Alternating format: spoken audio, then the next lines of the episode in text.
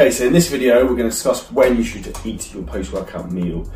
There's a very common misconception that straight after training there's an anabolic window in which you have to smash in a protein shake or food straight after training, and this couldn't be further from the truth. Now this is from a different a couple of different points of view. So essentially when you're training, your body's in a stressed position uh, hormonally and physically, so it's going to be what's called the sympathetic state which is basically when the body's in a fight or flight mechanism. So it's, it's like you're running on adrenaline, you've been training, you've been lifting weights, you've been being aggressive, you've been fired up. All the blood in your systems and circulations is within the muscle cells because you've been fired up and obviously been weightlifting. Now, if you fill your stomach full of food uh, at this point, throw it all in there, your body is still going to be in a stress state of um, fight or flight. So therefore, it's not going to utilize and digest the food as well as it can do.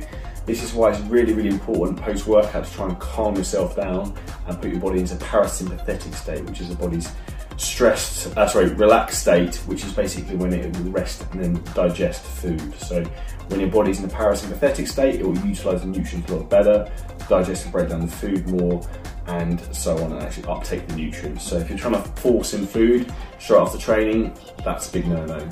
Uh, when should you eat after training? Um, this you really need to listen to your own biofeedback. Personally, I'd wait till you feel a little bit hungry.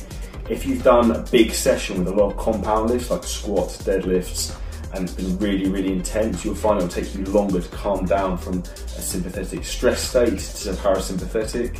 Um, so therefore it will take you a little bit longer. Personally, I probably find 45 minutes is probably about optimal for me to start to eat, 45 to 60 minutes to eat again, um, but I wouldn't rush putting food in.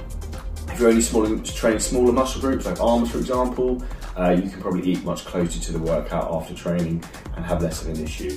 In terms of other bits and pieces to be aware of, uh, if you want to try and calm yourself down further after training, maybe just try and sit down for a couple of minutes and just focus on a bit of deep breathing, nasal breathing, will just help everything relax.